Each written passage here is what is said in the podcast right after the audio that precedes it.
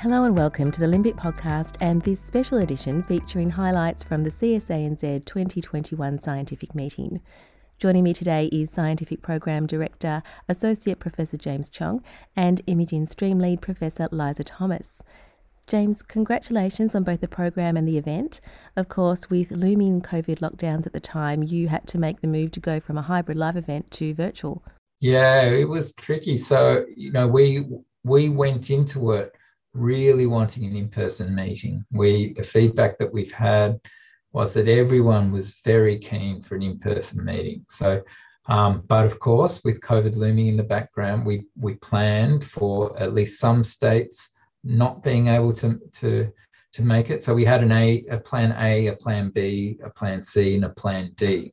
The plan D being full virtual, the plan A being full um, full in person, and then uh, the, the, the B and C being various hybrids that would allow participation to people groups that were even uh, locked down due to government restrictions.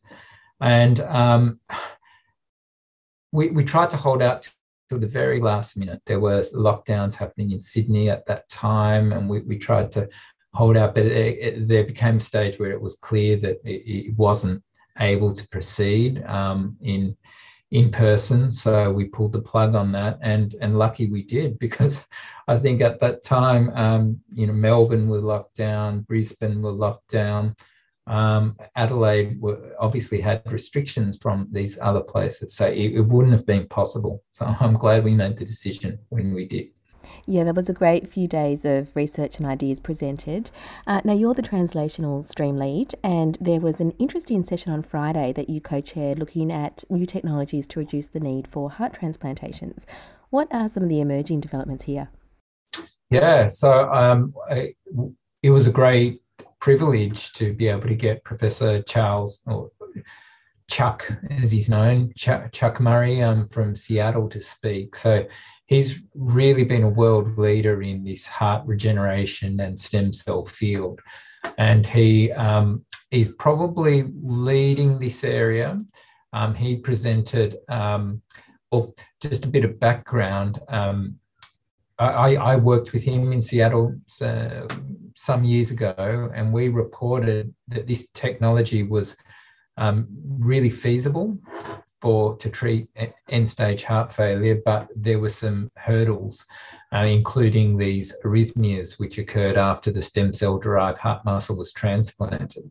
So a lot of our efforts and his have been um, to try to get rid of these these potential arrhythmias. So he um, showed a stunning piece of work where he used gene editing technology to knock out um, four different ion or well modulate four different ion channels um, in these stem cells and showed that after these gene edited stem cells were um, were uh, used to make heart muscle that there were no longer arrhythmias. So that was that, was a fantastic piece of work. And we learned that he's um, uh, about to go to the clinic in the not too distant future um, and then I, I, I, was fortunate to, to follow up um, from him and be able to share some of the work in that same field that we're doing here in Australia. And we showed that clinically used drugs such as amiodarone and ivabradine can also be used to, to decrease these arrhythmias. So in this field, it's an exciting time um, that we can hopefully um, see a lot of clinical trials around the world um, get started. And um, Nathan Palpant then talked about a, a spider venom toxin that, that, could be used to decrease um, uh, injury after heart attacks in particular. And Chris Hayward um, from St. Vincent's rounded out the session by giving us a, an update on the state of the art in left ventricular assist device technology. So I think it was a great session overall. There was also a session that looked at new therapies for cardiac fibrosis. What are the clinical consequences of this and what are the opportunities here for treatment? Yes, yeah, I chaired that with Jason Kovacic. Um, that was a fascinating session um, about fibrosis, which clinicians um, often don't think too much about in a mechanistic way. We clinicians and cardiologists tend to think of fibrosis as as just the bad guy that produces scar. And what we learned from that session, um, from the, the, the first speaker, a, a real world class um, expert in this area, from um, that's Nicholas Frangogiannis from New York.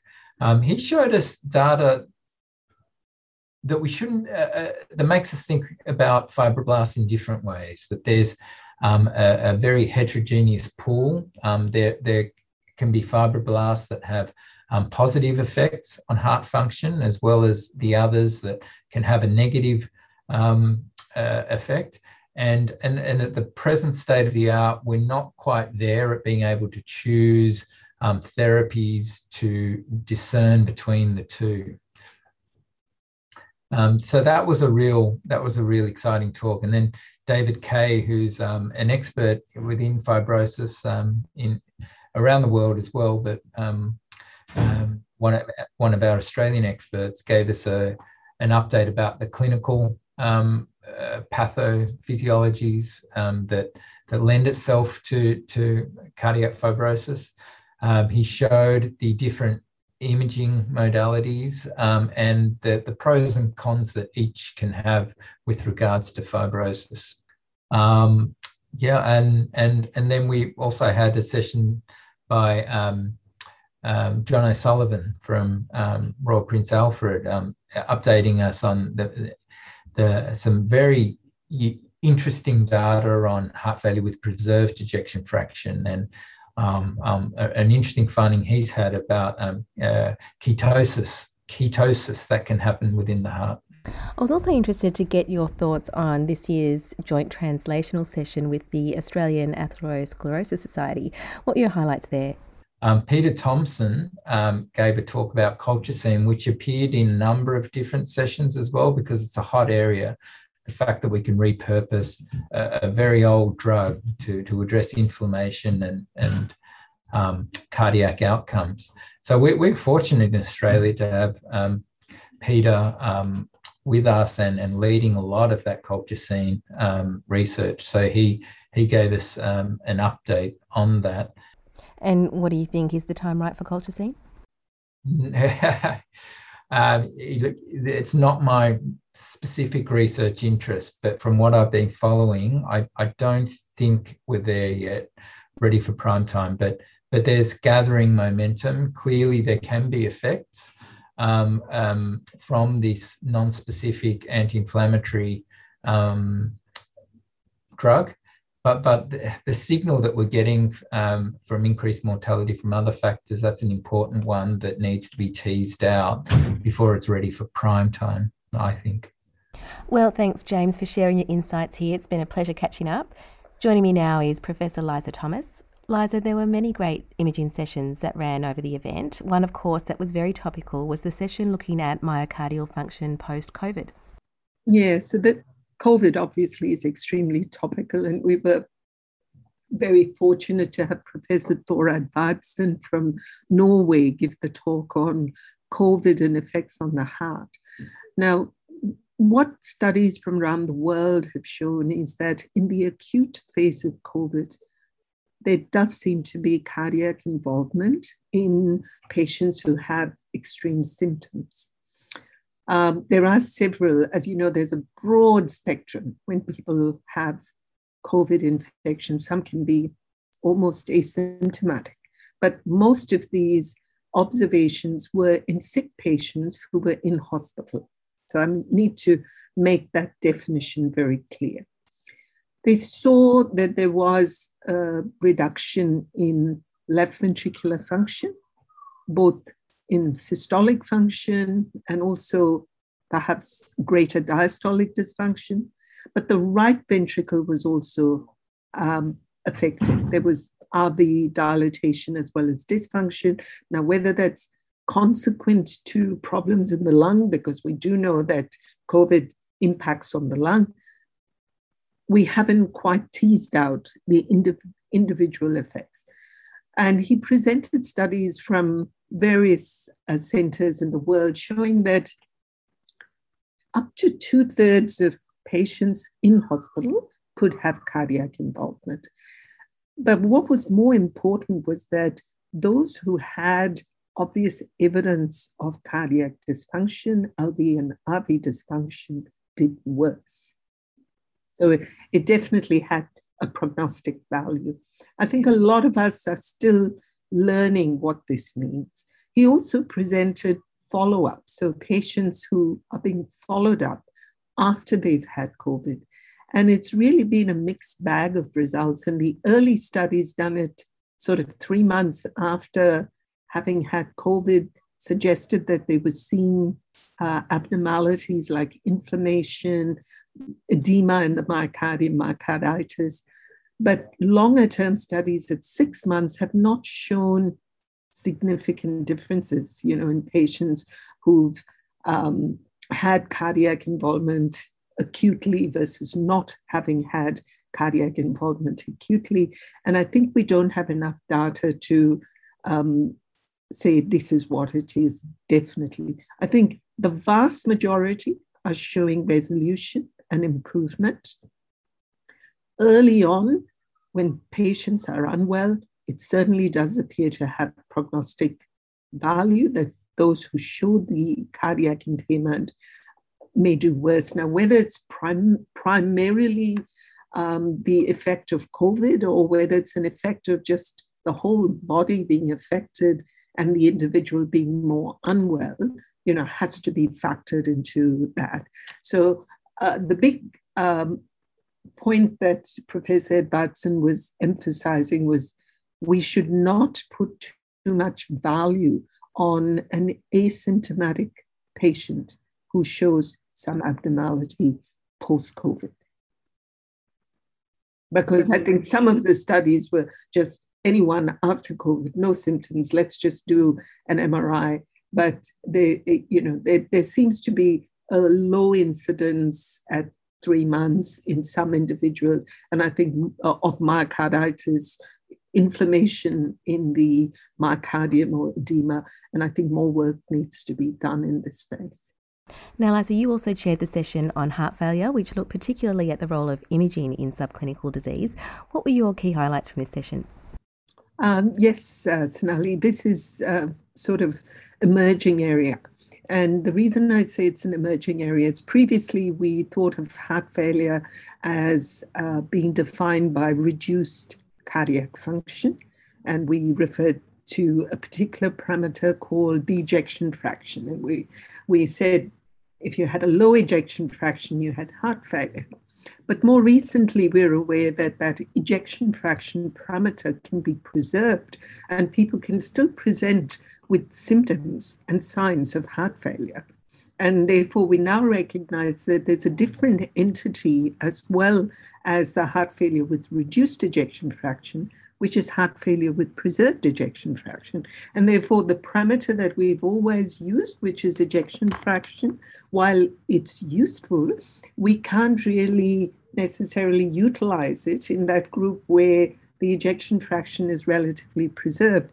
Now, the relevance of this is with an aging population, and we find that heart failure preserved ejection fraction or HFpEF tends to be in older individuals, and therefore its prevalence is increasing with that aging population. And what is then the go to when we can't define uh, heart failure using ejection fraction? And that was a very interesting sort of um, uh, lecture that was provided by Professor Tom Marwick, where he said, we really have to look for additional parameters. It's not defined just by ejection fraction. We need to look at other markers of the ventricle. Is it uh, hypertrophied? Is it remodeled? Is there diastolic dysfunction? Hitherto, with ejection fraction, we focus on pump function or systolic function, but with diastolic assessment, we're looking at the relaxation property of the, of the ventricle. We also now have some uh, novel uh, techniques. This is with echocardiography, particularly, where we can measure a myocardial deformation using a particular parameter called strain. And he highlighted the utility of using strain, both in assessing ventricular function because strain tends to be reduced even if your ejection fraction is normal. So all of a sudden you've got a more sensitive marker to show that there's something that's not quite normal with the pump function of the ventricle. Additionally, we can apply the same parameter, the strain measurement, to the left atrium as well. And this is uh, particularly useful in picking up patients with indeterminate diastolic dysfunction. So, what he was alluding to really was to extend um, our analysis when we're evaluating patients and to use um, more imaging tools that are currently available to pick up patients who actually have abnormalities which may not have been um, recognized when we use just an ejection fraction. And what's clearly demonstrate, demonstrated in population studies is that those with more of these abnormalities tend to do worse. So if you have associated cardiovascular comorbidities like diabetes or hypertension, and then you've got worse diastolic function or you've got worse strain, your outcome is going to be worse. So it's not just, um, as he said, a curiosity, it's actually something which has a prognostic implication as well. And there was a debate too in the same session that asked whether every patient with heart failure needs a CMR evaluation.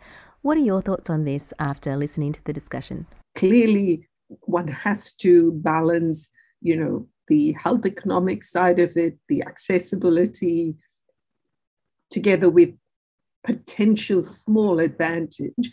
And I think what was demonstrated is that for the vast majority, as a screening test, perhaps echocardiography would suffice.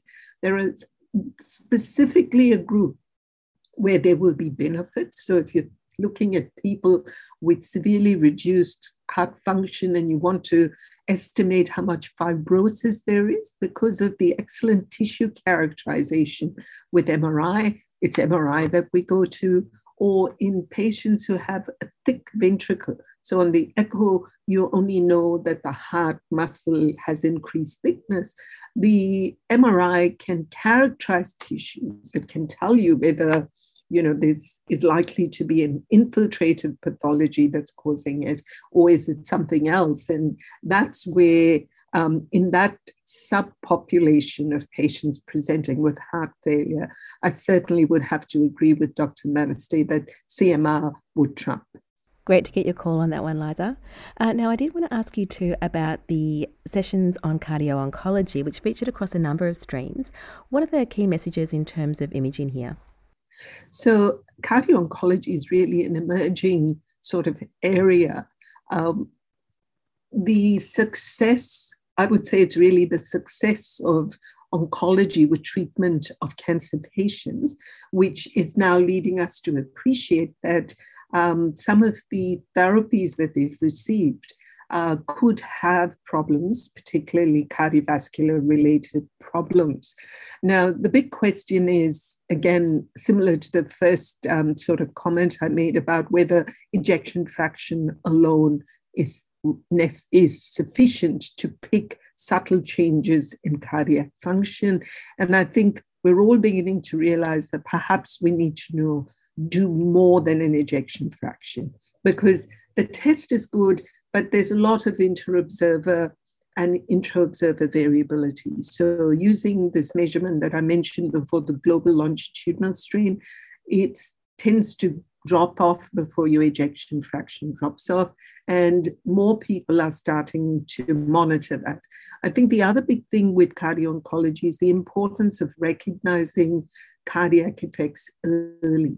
That some of it is potentially treatable with cardioprotective therapy, and that if you leave things for way longer, that to reverse those changes um, may be difficult. And um, the session in cardio oncology also had an oncologist um, uh, presenting and a, a nurse practitioner because it's trying to develop workable frameworks where you have the cardiologist, oncologist, and we really need to move it forward into a different dimension, which is um, you know, probably the primary care physician so that we have a way of surveillance of these patients where we don't just say, yep, tick, your cancer has been sorted out, but we need to look for other downstream effects as well. Again, it was the emphasis on that subclinical dysfunction. And I think for us as cardiologists, just in the longer term as well, one is that acute phase when they're getting the chemotherapy. But the second phase is when you see them years on after their chemotherapy to always factor in that, oh, they've received this therapy, and is there any additive effect from having had that? Associate Professor James Chong and Professor Liza Thomas, thank you both for sharing your highlights with us. We'll have more highlights from this year's CSANZ meeting over the coming weeks, so don't forget to subscribe to the podcast to get all our latest content. Until then, from the Limbic, I'm Sonali Silva. Thank you so much for tuning in. I hope you'll join me on the next podcast.